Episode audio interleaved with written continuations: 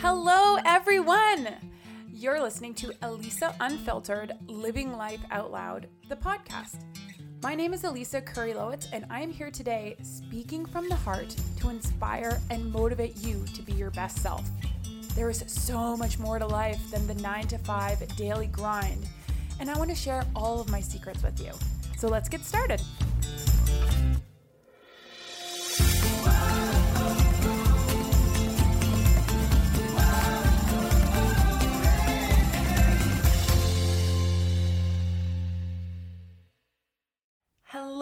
And welcome to another episode of the Elisa Unfiltered Living Life Out Loud podcast. My name is Elisa, and today is Wednesday, May the 26th. I'm so happy that you're here. Thank you so much for choosing this show and pressing play and showing up. Oh, you are in for a treat. This is arguably one of the most impactful conversations I have had in a long time. I love all the guests that come on the show. Don't get me wrong, they are all impactful. But for me, this um, this subject matter and my I can call her my friend, my friend Sarah Roberts, who is the guest today. She has such a powerful story, and every time she tells it, it's one of those stories that gets me every time. So let's get right into the show today. I mean, I woke up on the right side of the bed. I feel jazzy and good. How about you? Are we ready to get into this? Because my guest today, her name is Sarah Roberts, like I mentioned, and she is a woman in long term recovery from alcohol addiction. And the interesting thing about her story is that once she got sober, she transferred that addiction into a sugar addiction. How interesting. Is that checking off any boxes, any lights dinging, dinging, dinging? Uh, sugar addiction, sugar addiction. So, Following that, she embarked on a 20 year healing journey and became a certified health coach in order to share some of the best of what she's learned with others. Now, the shame of both her addiction and her recovery, right? Because there was a lot of shame in, in the in the falling into the addiction to sugar, which we do talk about. It, it kept it kept her playing small in her life, and over the years, she uncovered a powerful mindset that's allowed her to create a massive paradigm shift in the way she sees her health and her body that has become the foundation of her work today. You can see why we are good friends and why she is so amazing. Sarah is passionate about helping others avoid the pitfalls that kept her stuck and she's on a mission to help people ditch diet culture, love it, and embrace food freedom, love it even more, in order to experience greater joy and freedom in their lives. Woo! I think it's important to say that there is some very impactful subject matter within this podcast, but also I want to give a small trigger warning to anyone with addiction, alcohol addiction, and self abuse issues. Okay, let's get started. Here we go. My friend, Sarah Roberts. All right, Sarah, I'm so excited to have you on the show. How are you doing today? Oh my goodness, I am so excited to be here, Elisa. Thank you so much for inviting me. I have no complaints today. Today is a good day. Oh, isn't that the best? Oh, that's so good to hear. I love that. I love that.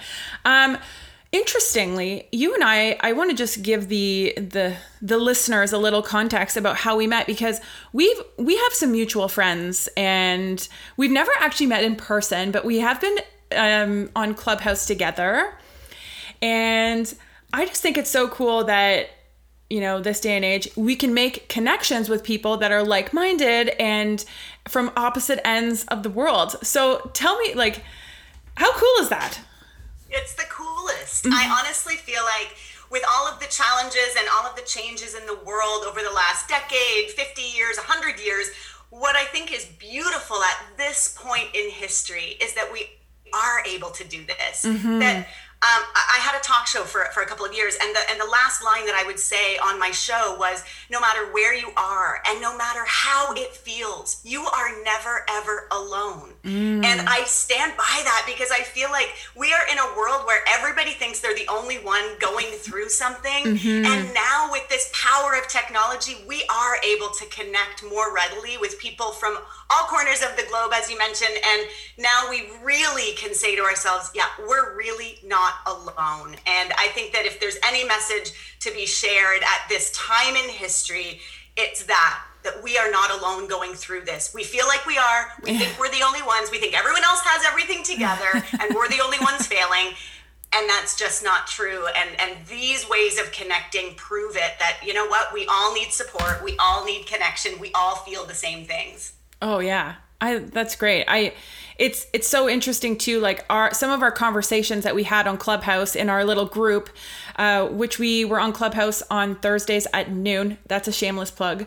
Uh, that we really talked about self care and self love and food and nutrition and health and what health is. And we dive into so many really creating boundaries, so many really interesting and um, interesting topics with so much, uh, so such a diverse group of women with different experiences all coming together. And there's always that similar message but spoken in their own voice. And it's that's one of the things that I love about you the most is your message and your voice. And I would love to jump right in here and give the listeners a little background on you. Like tell us about yourself please oh thank you I appreciate the the moment to do so um, so I am I'm I'm going to be turning 49 this year, and mm-hmm. uh, when I was 29. I hit a rock bottom in my life. Mm-hmm. So prior to that, I was somebody working, uh, you know, in, in the corporate world. I was being promoted mm-hmm. in my career. Uh, things on the outside would have appeared completely normal, really good. Um, you know, I, I, had my own place, had a, you know, had my own life. I had everything going for me again on the outside. And yet, if you peeled back the curtain and you saw my daily life, what you would see is a woman who was truly struggling in her life, in her identity, in her sense of self, in mm. addiction. And I was a nightly drinker. I wasn't somebody who tended to wake up in the morning and drink, but I was, you know, it's sort of labeled as high functioning, if you will. Uh. And so I was someone who went through each day just waiting for five o'clock, could not wait for that time to come. And I pretty much drank every day from the time I started drinking. My first uh, taste of alcohol was when I was 15 years old. Mm. And I remember the feeling of, oh, there I am. Mm-hmm. Wow, this feels good. Like this, I can get on board with. And so from the age of 15 to 19, I dabbled with alcohol and it started increasing. And by the time I was 19 years old, I was fully addicted, drinking every single night and thinking that it was normal. I was raised in a home where we celebrated with alcohol, we commiserated with alcohol, we yep. we did everything with alcohol. Yes. We um we had lived in England for, for several years when I was a child. And so all of my childhood homes, my parents built pubs in, in our home. And we literally had like the full on pub really? where lots of company would come and we had lots of parties and fun times. And I saw this celebration and this romanticizing of alcohol, and I believed it was a rite of passage. Mm. I believed that it was just the way to be an adult. And I absolutely couldn't imagine a life without alcohol and never planned for a life without alcohol. I didn't know how I would do life without it.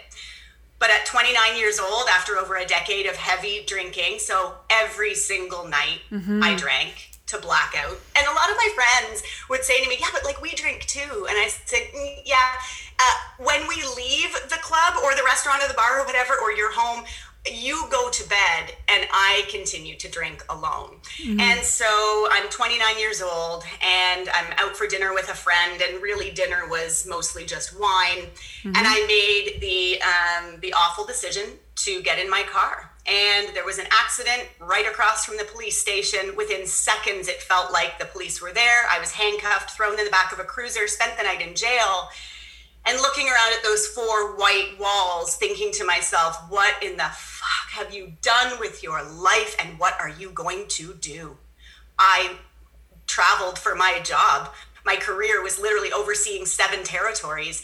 I had to tell my boss that I chose to tell my boss that I um, was quitting uh, to fulfill my lifelong dream of going back to business school, which I had started years prior. And that was not my dream. I was planning on just staying at this company and I was being groomed to become partner. And I just sort of laid that on him, and he was confused and, and distraught and like, What do you mean you're quitting the company? And uh, that's what I did. I hid the fact that I had gotten this DUI and that I had lost my license and that I could no longer drive or travel for work.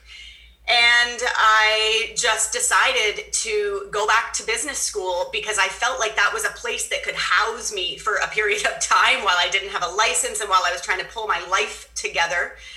I mm-hmm. knew looking around at those four white walls in jail that I absolutely had no choice but to quit drinking. Of course, there was a choice to be made. I could have continued to drink, but for mm-hmm. me, it was so paramount in my family that appearances had to be upheld. Mm-hmm. That this devastating incident could not just be brushed under the rug. It could not just, you know, I couldn't just continue with drinking because I knew that it was going to be seen for what it was. And what it was is that I was a highly addicted person who needed help and I mm-hmm. needed to stop drinking. Alcohol was the thing that brought me to my knees. And as much as at the time I was devastated and I found myself in the fetal position in the days afterwards, wondering what am I going to do with my life? And that's when yeah. I cultivated this plan to go back to business school and move across the city and move in with my then boyfriend who helped me out so much. And I appreciated him so much for doing all of what he did to help me get through that dark time but that's what I did to get myself through that experience and and I knew I needed to lie about it to a lot of mm-hmm. people. I couldn't be honest barely with myself and I couldn't say the word I'm an alcoholic. I just I couldn't bring myself to saying that word even though I knew deep in my heart that the truth was that I was someone who could not mess with alcohol. It was something that was off the table for me. So I got sober in shame and my not only my addiction did that cause me shame but my recovery caused me shame mm. and that's what i think is incredibly problematic in today's society mm-hmm. that we you know that we we we almost put people down and criticize them or judge them if they can't continue to take this highly addictive toxic neuro you know this neurotoxin that we keep putting into our bodies. No judgment against anyone who drinks alcohol. I really don't care what people choose to do. But it is a neurotoxin. It is something that is so incredibly highly addictive. And yet we say but don't you dare get addicted. Make sure you are responsible with this highly addictive drug that we make an f ton of money off of. Mm-hmm it's really similar to the way that we were marketed to with cigarettes. Yes. And we'll get into this, but it's exactly the same playbook that the junk food industry, the highly processed food industry uses as well. Yes. How can we create a highly addictive, incredibly cheap, and ubiquitous product that will get people coming back over and over and over again because of what happens to the reward center in the brain? Basically, the brain saying, let's do that again. That that's amazing. that's yeah. fantastic. And so that's really my story. I was 29 years old, hit this rock bottom in my life, chose to use it as the place to push off and create a whole new life for myself. And four or five days after getting sober, I really started realizing, wow, I am sort of downing tubs of Ben and Jerry's ice cream every single night pretty much the same way I was drinking, but I felt justified. I was like, listen, I'm not doing my drug of choice, I'm not hurting anybody over here, just eating this yep. ice cream. And mm-hmm. so I continued with that for months and months. I would send my boyfriend to the to the store to get me, you know, chocolate peanut M&Ms and ice cream and, you know, chocolate bars and anything that I was craving because I felt so justified and I felt so craving and I didn't know what to do with with these feelings. Mm-hmm. And that's when I really started to learn more about nutrition and uh, and the brain and how addiction transfer works, and that my brain was simply, you know, really adapting from not having that alcohol. It needed something else. And as we all know, of course, you know, as, as such an amazing coach, that we don't quit habits, we replace behaviors. Mm-hmm. And so all I was doing was replacing the alcohol with the sugar. Mm-hmm. And so I went on this huge journey, this huge wellness journey that I'm still on, that I'm always going to be mm-hmm. on. It just keeps evolving as I evolve over mm-hmm. time. And I just feel like it's the best place in the world to be. And that my way in was addiction to alcohol, but other people's way in can be work, gambling, sex, shopping, scrolling, eating, drinking, whatever it is. And that can be our way into ourselves that lets us then do so much more exploration and healing. And I think that's a really big key to all of this, Elisa, is we don't do the things we do for no reason. Mm-hmm. We do them for a reason. And for a lot of us, we're using outside substances to heal inside pain. So it's not really it's it's really about about trauma is where it really goes back to. And so many times when I'm working with my clients, they'll hear that word and they'll say, "I had a great childhood. I had no trauma." Mm-hmm. And mm-hmm. then we go back and we remember that when we're in grade six and that boy made fun of our lack of breasts, or that person made fun of our horrible looking legs, or that per- yeah. these things stay with us. Mm-hmm. And we sometimes, uh, you know, have some maladaptive behaviors around trying to manage or heal or, or soothe those parts of us and what we need to do is really look back and say, whose voice was that? And do I even believe that? We need to get mm-hmm. into our mm-hmm. beliefs that, of course, then create the thoughts that then create the, the habits and the, the behaviors in our lives that then can become habitual. So for me, it was a lot of um, childhood emotional neglect. And uh, this is not in any way to, to trash my parents. I loved my parents. They do did the best job that they could, and they were the exact people I needed for me. And there was a lot of neglect there. And so when I started working with therapists over the years, I started uncovering this. And at first, it felt awful to be feeling like I'm throwing my parents under the bus. Like, yes. they did the best they could.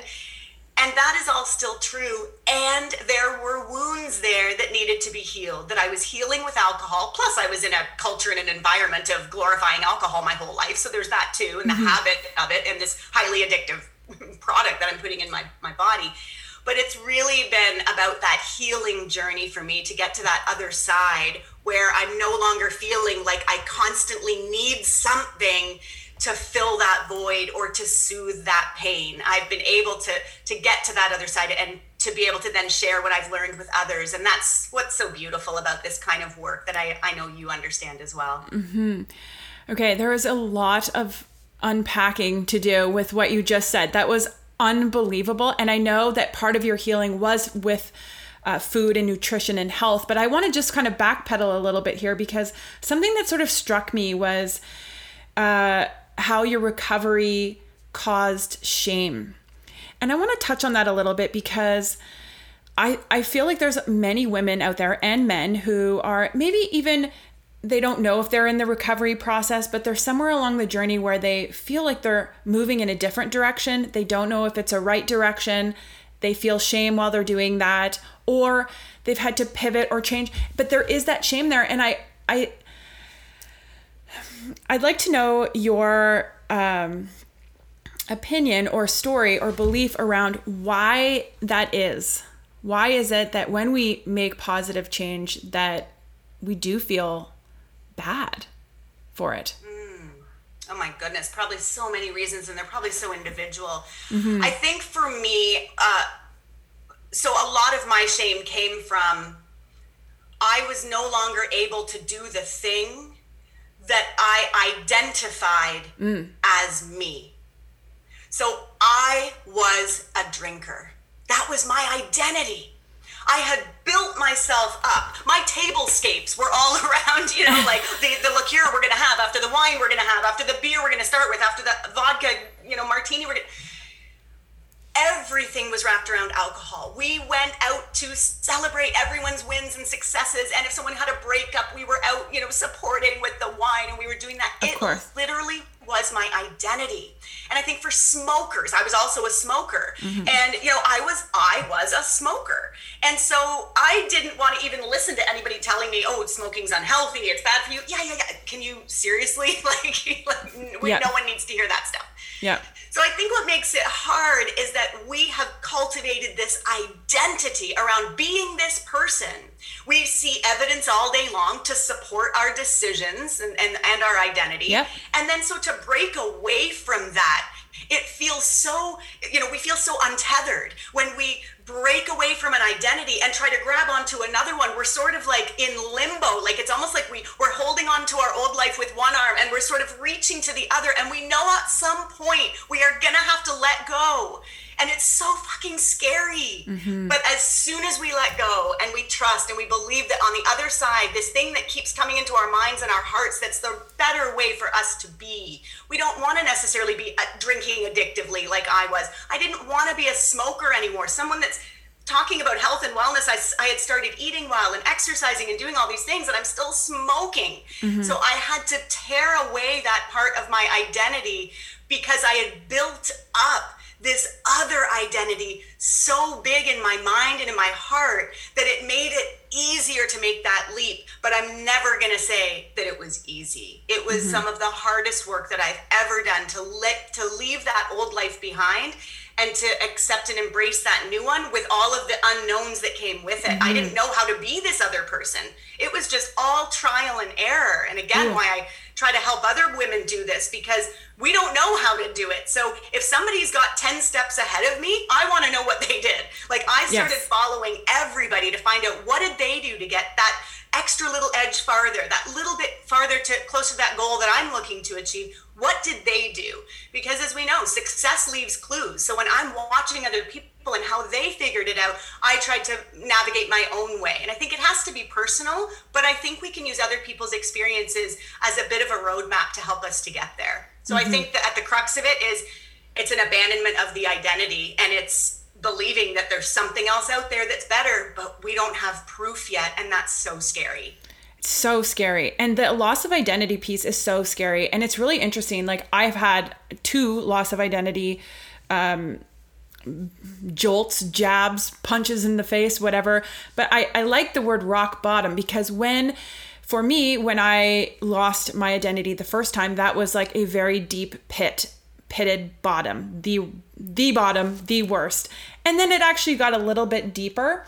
Uh, and you've you've actually gave an example um, on one of our chats on Clubhouse about rock bottom that I loved, and it was how everyone's rock bottom looks a little bit different. And I would love for you to expand on that um, piece because oftentimes a rock bottom is sort of the catalyst to change and start looking at your life in a more healthy from a healthier perspective it's not always but i would say the majority of the time it is so can you explain that a little yeah. bit i think that we each get to decide what our rock bottom is and mm-hmm. and so again uh, when i got sober so i had to take a course with I'm going to say there were 15 other people in the room with me. We had all gotten DUIs. So this is driving under the influence. We've been charged. We now have a criminal record. And we all have to take this class to talk about things, to teach us about alcohol, the, the dangers of drinking and driving, and all of this stuff. So yeah. I arrive in a suit and high heels because this is this has been my uniform for however many years. Of course, working in the corporate world. And I am around a, a group of people who don't necessarily look like me. And we're all sitting in this classroom and the instructor starts talking and it becomes very clear very quickly that i am the only person in the room who saw my dui as my rock bottom it is very clear within about 15 minutes that everybody else has already been not only drinking that day or the night before, but they are absolutely continuing to drink. It's not even a question. Yes. And so in that moment, I remember thinking to myself, wow, like this was such an obvious you have to quit drinking. Like to me, I saw again those four white walls in jail. I saw my life like two paths. Like I could keep going the direction I was going and I would be dead Mm-hmm. Or I would go this other direction where I had no idea where it was leading me, and I was going to live, and it was going to be different, but I was going to stay alive. And that's how I saw those two roads. That's how I saw my life. And in that class, it was so crystal clear that I was the only one feeling that way. Mm-hmm. So I remember looking around the room, just sort of gobsmacked, thinking, like, everyone else is still fucking drinking. Mm-hmm. Like, this was not the wake up call for them that it was for me. And then I had to remind myself, huh, yeah, holier than now that you've quit drinking and they're all still drinking and what the hell are they doing? I had had a lot of whispers I had had a lot of bricks on the head, and I had a lot of the walls come crashing down. And those were not yet my rock bottom. So I think that rock bottom is so incredibly personal to everybody that I remember um, Jane Lynch wrote a, a book, I think it's called Happiest Accidents or something like that. And she said my rock bottom you know i got i became an alcohol i don't use the word alcoholic by the way to label myself anymore. I used to i no longer do. I'm a woman in recovery uh, from alcohol addiction. But jane lynch said you know i became an alcoholic on Miller Lite. like she's like i was not the person stumbling at every party. I was not the person taking my clothes off and dancing on the table and doing all the crazy things losing my license and getting into trouble with with the law. And none of that happened for her. She she raised the bottom if you will. She brought it to a place where so many of us would say you? Like what's wrong? What, what do you mean? You, you drink a couple Miller Lites once in a while. Mm-hmm. And for her it was like it was so obvious that she needed to get rid of alcohol from her life because it was robbing her of her vital energy. She wasn't waking up with bright eyes. She was feeling like she needed to do this thing every single day. So i think that excuse me for everyone we can really just simply define or decide whatever rock bottom means to us. And there are a lot of people that don't like that term, rock bottom, or they'll say, I didn't have to hit a rock bottom to change my life. Absolutely true. Mm-hmm. I use the term rock bottom, meaning for me, it felt like there was no farther to go mm-hmm. down in my life. I had lost everything. I'd lost my job. I'd lost my car. I'd lost my identity. Mm-hmm. I'd lost my apartment. I had to get rid of my place. I wasn't working. I, you know, like Yeah. I felt like I had lost everything. Like every piece of my life just was, it fell to the ground. And I had nowhere to go but up. It was, it to me, that's how it really felt. To other people, it can just be these little whispers, these nagging voices in their head saying, you know, are, are you really happy?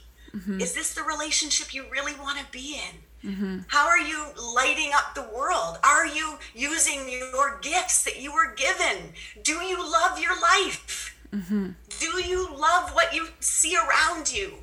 You know, are you happy inside? Do you wake up with joy and energy, or is every day a struggle? I mean, I think that it can truly be quite a lot simpler than a lot of us think. I think a lot of us are waiting sometimes Ooh. for the big thing Yes. to happen. Yes. And it doesn't and so we just keep going along with these habits that don't really Mm. serve us but they're not that bad and it's kind of everything our friends are doing so why change things and i am just here simply to say no matter where you are and no matter how it feels you are allowed to change. We are always always allowed to change. And who gives you that permission? You do. Mm. You we don't need permission from anybody else. Again it's so tied to identity and breaking free from identity is so uncomfortable because all of our friends tend to be people who agree with our way of being and they like the things that we do together and we're all friends for common reasons. And and so to all of a sudden be, decide that we're going to change and do things differently it's really tough. And that can be really shame inducing too where we feel like we don't know who our friends are going to be. We don't know who we're going to be if we decide to take this leap. So I, I think it's it's multifaceted. Uh, shame and identity and and all of that is so multifaceted. It's it's it's really individual. Mm-hmm. I there's something to be said about connection, personal connection, being able to hear those whispers a little clearer and being able to start to understand what you value and how you actually feel in sobriety, being sober. And I I I I'm not completely sober myself. However, I drink very rarely by comparison to, you know, my 20s. I used to drink all the time. I am likely an alcoholic.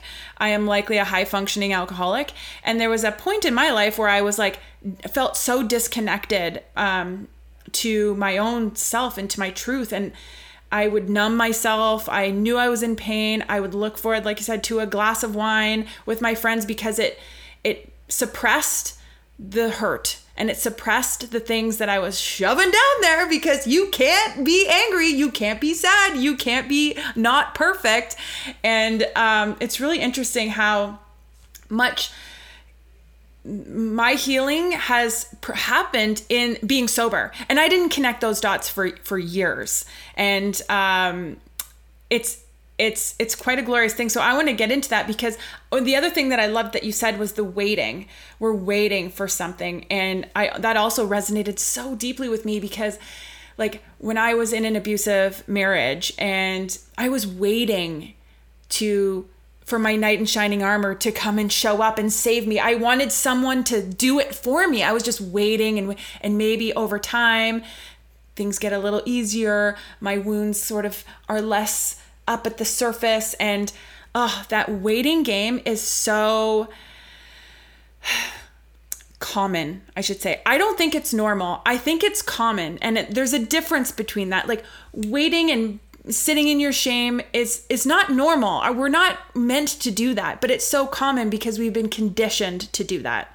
I don't know if that distinction is resonates with you, but I want to get in. Absolutely. I think, yeah, I think that for so many of us, you know, you were talking about feelings. Mm-hmm. We believe that the only feelings to feel are the good ones. Yeah. And I know that that for me was my upbringing. It was, you know, smile. And yep. I think a lot of women, especially, have this good girl, like be the mm-hmm. good girl and do the things. I, you know, everything in my life was performative. And I had to really peel back all of that and to start realizing that so many of my behaviors were rooted in shame. The, the, the, feelings of me not wanting to show who I really am. If you really knew me, mm-hmm. you would not like it. So I have to always be presenting with my representative. And it's what really messes up relationships and spe- specifically the ones with ourselves, but also all of the other relationships in our lives. And one thing that's I've just become so passionate about is making sure that I am living my life that I am not living always for other people. I have learned a lot about setting boundaries. I've mm-hmm. learned a mm-hmm. lot about disappointing other people. If you asked me in my 20s, what is the worst thing? The answer literally was a friend asked me this when I was 23 years old. And I had no idea where this answer came from. I didn't, I still think it's amazing when these things happen. my answer was disappointing other people. Mm-hmm. And now I make it a habit almost to disappoint other people as many times as it takes reminds glennon doyle reminds us of yes, this yes. in her book untamed which is a must read yes but disappoint book. other people as often as it takes to avoid disappointing myself it doesn't mean I say no to everything and tell everyone to just figure it out yourself. I'm not going to help you, and no, I'm not doing that, and I can't do that thing, and forget mm-hmm. you, and I don't have relationships it's that I make sure that the choices that I'm making are coming from a place of authenticity inside of me and not because other people only want something from me or want me to fulfill this role or they keep me in this place in their mind and in their life. That's where sarah is. Oh she'll do that thing. Like she's, she's always good for that. Like she'll no i have i have learned so much about creating boundaries in order to respect myself and when I am in a place of self respect, the choices and decisions that I make and the way that I conduct myself in my life is completely different than when I am in shame, letting my representative go ahead and just and call the shots. And so I was going to say I'm passionate about getting to the end of my life not feeling like I let somebody else live this one life that I get. We get one. Mm. This is not a dress rehearsal. It's so cliche, but I think that my my experience with addiction and rock bottom and really reinventing myself has shown me that truth that we get one. So I am really tired mm. of everybody, myself included, caring so much what other people think and what other people do and the way other people are and not caring enough about figuring out, you know, Mark Twain told us the two most important days of our, in our lives are the day we're born and the day we figure out why. Mm. I truly believe each and every one of us has innate gifts inside that we don't cultivate, that we don't even find because we're so busy being the image of what other people think that we should be in the world. Mm-hmm. And that needs to stop if we're ever really going to get ahead of this mental health crisis we're in, if we're mm-hmm. ever going to be able to get away from the, mm-hmm. the food industry, you know, beating us up. We can't, give me a break. We're going to talk about food, but we Yes. cannot even come close to to being able to push back on the food industry when it is a 72 billion dollar industry. Like this, that's just the diet industry. And let's be real the food industry owns the diet industry. Oh, yeah. it's all been done by design. It's it's so insidious and it has to stop it has to start with us. Like it has to stop and the way to get all of that noise to stop is not by telling them to stop making noise that's not mm-hmm. going to work No. it's truly about going within and really reconnecting with who we are and why we're here I don't really know too many people who are incredibly fulfilled in like all areas of their lives because they're bringing forth those beautiful gifts that were implanted in them from moment one that are really struggling in a lot of areas of their lives. Like they're really saying, This is me showing up for me, bringing the best of me forward. And we all know we love the people who do that. So let's be the people who do that. Ooh. I, that was me on my soapbox. You know what? Honestly, that was a perfect segue because we need to talk about food here and diet culture and how food uh, is marketed. I, I mean, I this is one of my favorite subjects. It's something that I mean, I am a recovering clean eater, gluten free, sugar free, dairy free, work out, eat less, exercise more, uh, fitness person, really. And I. I mean, I worked with being on the Canadian freestyle team for eight years. I've worked with some of the most credit um, accredited trainers in the country and sought after trainers from around the world and nutritionists and dietitians and doctors and everyone always had the same message. I would sit there in a lab being tested, getting skin fold and like being told that there was too much skin there and I'm like how does that affect the way I'm going to compete in moguls? Like what it was it's so interesting how these but that's the way it was. And so i had this blind faith that this industry knew what was best for me. And i would go with the flow is what i said but i really wasn't going with the flow. I was going against my own flow for their flow. So let's talk And I about that. Imagine as an elite athlete, like I you know, I, I do not have that as an experience, and I can only imagine. I remember listening to uh, Tom Brady being interviewed, Mm-hmm. and he talked about his body as his asset. And you know he can't feed it with a bunch of junk food and be able to perform at the level that he wants to perform. Certainly Mm-hmm. at his age, he's getting older as an athlete, and um, and I respect that. I really respect that, and I really respect the way that I uh, approach food in my own life and and food and fitness and wellness and all all of the things. Yes. uh, we can talk about. I believe there are five pillars of health that pretty much all health people can agree upon, and but then it gets really nuanced and it can get really dark. It can really like there are the Tom Brady's of the world. That's not like Joe Schmo on the street and me and like most people. Like even you as an as an elite athlete, like we don't have that that experience. So I I I say that because I am somebody who absolutely believes that these vessels that carry us through our lives from the day we're born to the day we die deserve our love and our care and our respect. And so I cultivated this mindset shift. It's a paradigm shift that I use with my clients that I really just naturally gravitated towards in my own experience, where I started looking at my body as an animal. Mm-hmm. Because it is an animal, it's a human Absolutely. animal with specific physiological needs. And so it allowed me to push back on diet culture and say, listen, I'm not interested in, you know, cutting out this, that, the other thing if I don't need to, if there's no, you know, allergy or, or sensitivity there.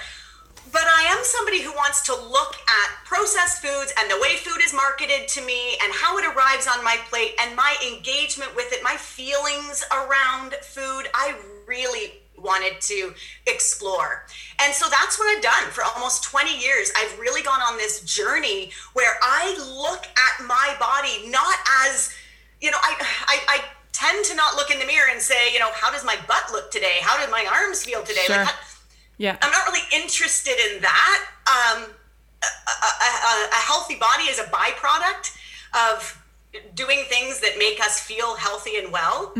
And for me, that that um, that that shift, that mindset shift of seeing my body as an animal, it simply became like a tool to help me make the choices that I wanted to be making that I wasn't making, but that I wanted to be making. It made those choices easier to make. Mm-hmm. So for an example, when I'm sitting on the couch eating tubs of Ben and Jerry's and I'm feeling like crap, I would wake up every morning after I'd gotten sober and I'm eating all this ice cream and junk and chocolate and I'm waking up in the morning feeling almost hungover. And I'm oh, like, Oh, yeah. I mm-hmm. feel almost worse now than I did when I was drinking. Like this is not I don't think this is it.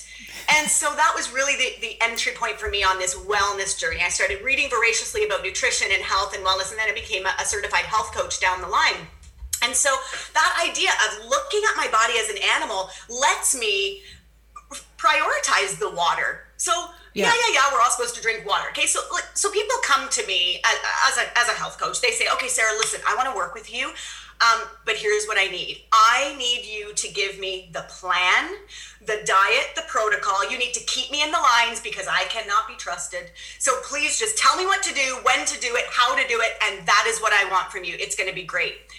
And that is not what I deliver. It's not what I do. I don't write meal plans. I don't give out diets. Uh, I believe there are almost 8 billion people on the planet, and there are 8 billion different diets. We each get to decide what works for each and every one of us.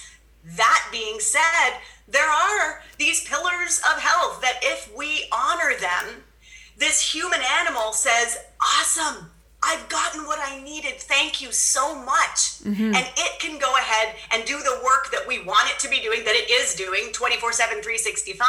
And it's able to do it at such a more optimal level than if we don't nourish it well. If we never rest, if we never do any self care, do some deep breathing, go for a walk in nature, eat some green things, right? Like we gotta sleep, we've gotta eat green things, we have to drink water, and we have to rest and digest, live life. And so if we can get away from the the number on the scale, I recommend to everyone to throw the scale in the garbage. Yeah. Um, it's literally useless. We can our weight can fluctuate up to five pounds in one day. And honestly, folks listening, if dieting has been a struggle for you, I get it, but it backfires every single time. And please hear me when I say the processed food industry. Let's backtrack a little bit, just quick. Yes. Uh, it, it, they're owned by the tobacco industry. So when the tobacco industry started getting all of the fallout, people starting to realize, oh, this stuff is bad for us. Nicotine, you know, tobacco is bad for us. Okay, let's buy Kraft and General Mills and let's buy all of these food companies and just use the same playbook to get people hooked on our food. Okay, great. So now they've done that, and we're all hooked on all the junk food oh, but now there's an obesity problem. So then those same companies buy Atkins and buy the diet companies and they make the products that then we're supposed to lose the weight on when we've gained it all. To give you a, a, an incredible example, um, it was Nestle who created these shakes, these these milkshakes for people who had gotten gastric bypass surgery from eating the foods that Nestle got them hooked on in the first place, that got them sick in the first place. And so it's just if you follow the money, you tend to find your answers. And so if you want to push back on diet culture, I know that the the the the feeling might be to just eat all the fucking Oreos. Like I'm gonna push back on diet culture by eating all the fucking pizza, all the chips, all the Oreos, drinking all the stuff, doing whatever I want to do because I'm giving a big middle finger to diet industry, to diet culture.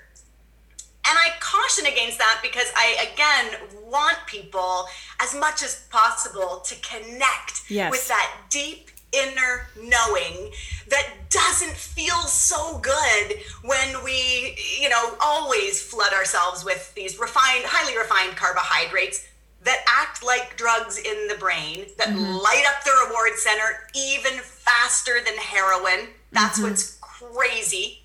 And they really they they hook us with uh, s- smell, So, like, literally, there are, you know, very well paid scientists that are working Yes. on this stuff to get us hooked, to, hooked on this food. And then again, we're left wondering, what's wrong with us? Why can we not get off this stuff? And it's just this big, you know, this awful hamster wheel that we're all on.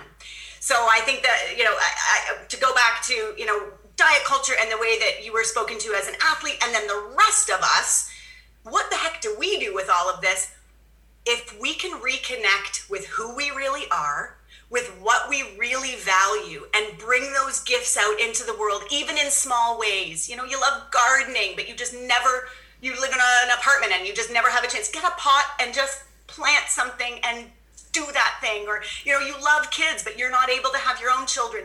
Figure out a way that you can do something with children so that you can bring them into your life. Like, I think so many of us are hurting and we're using food or drugs or alcohol or sex or gambling or scrolling in order to soothe that. Mm-hmm. And if we can get to those root causes, we can then start to truly utilize the tool of the human body to help us live these long and vibrant lives that we all want, but we kind of have no idea how to get because it just feels so hard.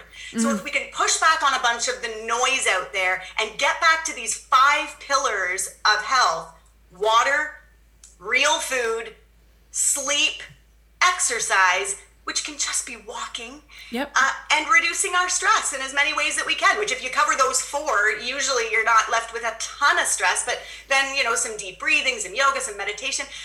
We can literally live such good lives. They can feel so much better. And I think that's what you and I are in the work that we do in the world to do. Just we know how good it can feel to let that mm-hmm. stuff go and to bring better things in to create this new identity that feels so much more aligned with who we really are that we get to live out the rest of our lives not with our representatives but with truly the fullest truest most beautiful version of ourselves and the whole world benefits It really, really does. It really, really does. And it does. Okay, so if I'm a person who's like so into this conversation and I'm, it's vibing with me, and I, something that, you know, I really sense in you is uh, this level of willingness to observe yourself and to bring, I call it the practice of awareness, to be able to observe yourself without judgment to the point where you can see, oh, this isn't working, and admit some of the hard things to yourself. You don't have to outwardly admit it, but inwardly admit that, okay, this isn't right. And when you talk about diets not working, I totally agree with that messaging diets um, are strategically marketed, as you said. And I find it really interesting the mentality or the mindset that if I'm not on a diet, that means I can go all the way to the other end of the spectrum and eat whatever I want. And even uh, this is for all things. How we like if I don't do it, I must the the right thing to do is the complete opposite. And even when we're talking about disappointing other people, it's like if I stand up for what I mean or what I want in this life, or I say or, or I disappoint as many people, if I stop, you know, the uh, people think that they have to go all the way to the other side of that, and everyone's going to hate them, and they're going to disappoint every single. And there's no like how you were mentioning in the middle is like no, it's connecting to your truth and standing in that, and learning what's right for yourself. And I, I, I'm sure you've talked to many, many people who are making these connecting these dots in their lives because that's really what it is. Sometimes swinging to the other side is sort of a, a necessary step to remember or to be reminded that okay you know that's that's not that's not where i need to be either i mean you had that great example about alcohol to sugar same sort of problem different it, but it looked different it was presented my to you gosh, it differently different. And you know, Mm-hmm. I love what you're saying. And it's like with alcohol, for me, it was I again, I didn't know who the hell I was gonna be without it. So it was Yes. so scary. Mm. And when it comes to food, here's the trouble. We don't need to drink alcohol, smoke cigarettes, or do drugs, or gamble, or uh, some of those other things that we can become addicted to. Shop. We need to eat.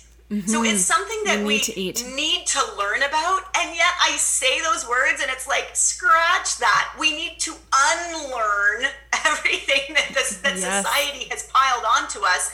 To, that, that it's taught us about about food. As you know, I have an app called Food Freedom. It's not quite out yet, but it's getting there. Uh, we're just we're testing it right now, and it's the simplest app. I keep having people that are testing it that are saying to me like, so does it link to this and does it count my calories and like will it help will it will it uh, go with my weight watchers and count the points and will it track my macros and will it no it doesn't do any of that here's what it does you put in what you eat and then it notifies you to tell to tell yourself how do you feel mm-hmm. that's it So good. that's it if So we good. can connect what we do when we drink water, when we eat food, when we exercise, when we call a friend, when we you know have a good night's sleep, with how we feel, all of a sudden we can start to naturally begin to build trust with ourselves because we're all of a sudden starting to listen when we used to just listen to the outside extraneous noise telling us what we're supposed to do, what we're supposed to feel, how we're supposed to go through life.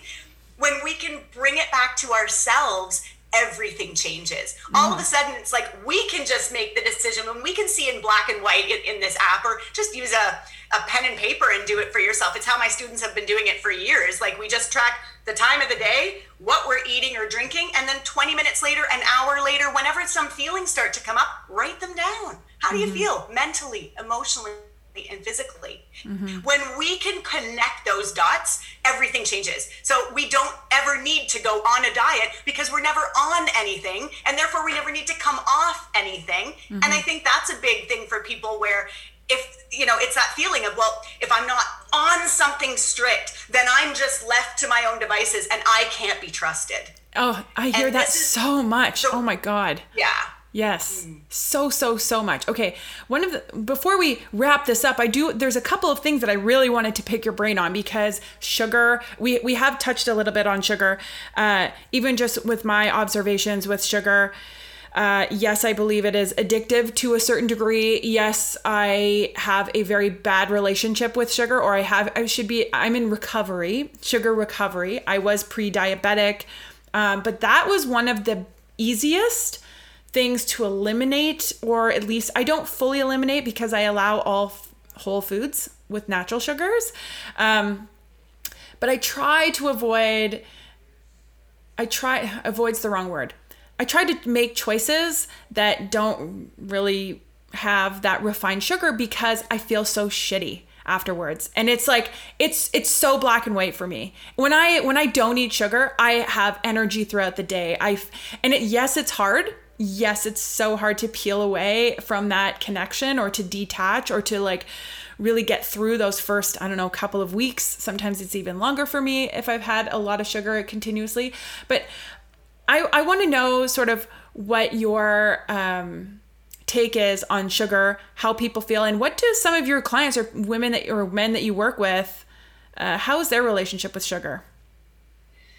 Great question. So, sugar is really sort of where I made my way in. Back in 2015, I wrote a book called The 28 Day Kick the Sugar Challenge because I was starting, I had gotten away from sugar. I had, I had embarked on my journey. I was 29. I was really feeling good. Things were going well.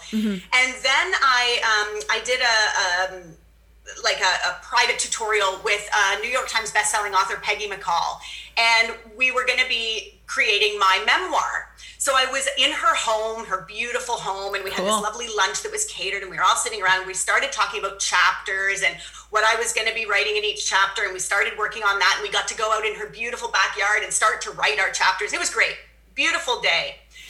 And I came home from that experience, and within the next few days, I started writing my memoir. And as those stories started coming out of me, I was sending my now partner, who was who was also with me back then, I was sending him to the store to buy me bars of dark chocolate. Mm. And then I'd be whipping up a few extra recipes of my, you know, peanut butter cookies and my, you know, blah blah blah muffins and my and all of a sudden i started realizing that this this unearthing of these painful stories had turned back Ooh. on that desire for more and more and more sugar to soothe those painful mm. emotions. Mm. So I packed up the memoir and set it to the side and I made a decision. I said, you know what? I had already done a candida cleanse. Um, I, I was diagnosed, I had candida five years prior. And so I had done like a, a 30 day candida cleanse, which is incredibly strict and very yes. difficult, but yes. I felt so great during you know, after a few days. Yeah. And then afterwards, I felt so good. And I was really limited on how much refined sugar I was bringing into my body. Just again, feeling like, you know, I felt so good. I like treating my animal really well, and I didn't want to do it. And so this experience of all of a sudden the sugar started coming back, you know, you know, day after day, week after week, I was just eating more and more and more of it and starting to feel worse and worse. And so I decided I was going to do a 28 day and I called it the Kick the Sugar Challenge. And I just put it out to my followers on Facebook who would like to join me for 28 days going sugar free? And I got about 100 people that wanted to join me. And I Love thought, it. cool. So we did a little Facebook group and we all started on this journey. And so many of us went 28 days sugar free. Love it. And we do bring berries back after 14 days. We bring we bring berries back, but other than that, we're pretty much staying sugar free. And it's incredible how many of the 100 were able to go 28 days. It was hard for them, but I think about 75% of people were able to make it the 28 days. And so many would say, This is the first time I've ever done anything, you know, for 28 days. Like this was so hard. And in the and so then I decided to write a book based on that experience. So sure. that's that's where the book came came cool. to be. And so some people say, you know, oh Sarah, so she like never eats sugar, like you know, that's the way she is. That was a 28 day experience and I talk about it in the book that most of my life is lived in what I call the maintenance phase. I just kind of keep going with that, but that nothing, nothing is off limits. If I become allergic to something or sensitive, then sure. And I mean, I'm not so great with gluten. I don't feel so great with yeah. it, so I tend to avoid it. But for the most part, nothing is off limits. If I want pizza, we get pizza. If I want chocolate, we get chocolate. Like that's how my life is structured. I needed the reset. And I do believe mm. in a reset.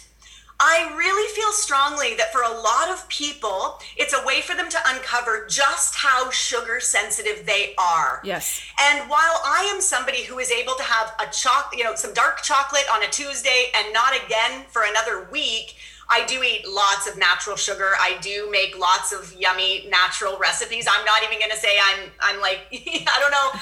You seem a lot more strict with it than I am. Like I like most days I'll be making something yummy and delicious. It's just yeah. made with either dates or bananas or something, but I'm making something tasty because I love that stuff. But I do believe that if we can take that step out just for 28 days or even just for a week, yeah. Just to recalibrate taste buds a little bit. A banana has never tasted so sweet after you go even a week without it. Mm-hmm. That being said, for a lot of people, the withdrawal is horrific. It can go as long as two weeks. Yes. We're having night sweats. We are cranky, irritable, we have headaches like you can't believe, we can't sleep, we have no energy during the day. The list goes on acne breakouts, oily skin, that was part of my experience. Um, and I just want to sort of say, like, so it's not addictive at all? if the hallmarks of addiction are tolerance and withdrawal, we get both with sugar. We mm. literally see it added into our food insidiously by the food industry without us knowing. We didn't know, right? 60 years ago, Harvard scientists were paid to hide their findings. These scientists were were put out into the world to tell us that saturated fat was at the root of all this heart disease when really the findings were sugar. Mm. So we have been lied to and duped and addicted over the decades by these food companies that we then still go to and pay our money because it tastes so darn good. Yes. And so my work is truly, you said the word awareness before. Literally, that's all I feel like I ever say is just let Me too. our awareness. Keep your eyes wide open, mm-hmm. right? If you've got your eyes wide open and you can see what's going on, it makes decisions a lot easier. I'm not saying it makes them always easier.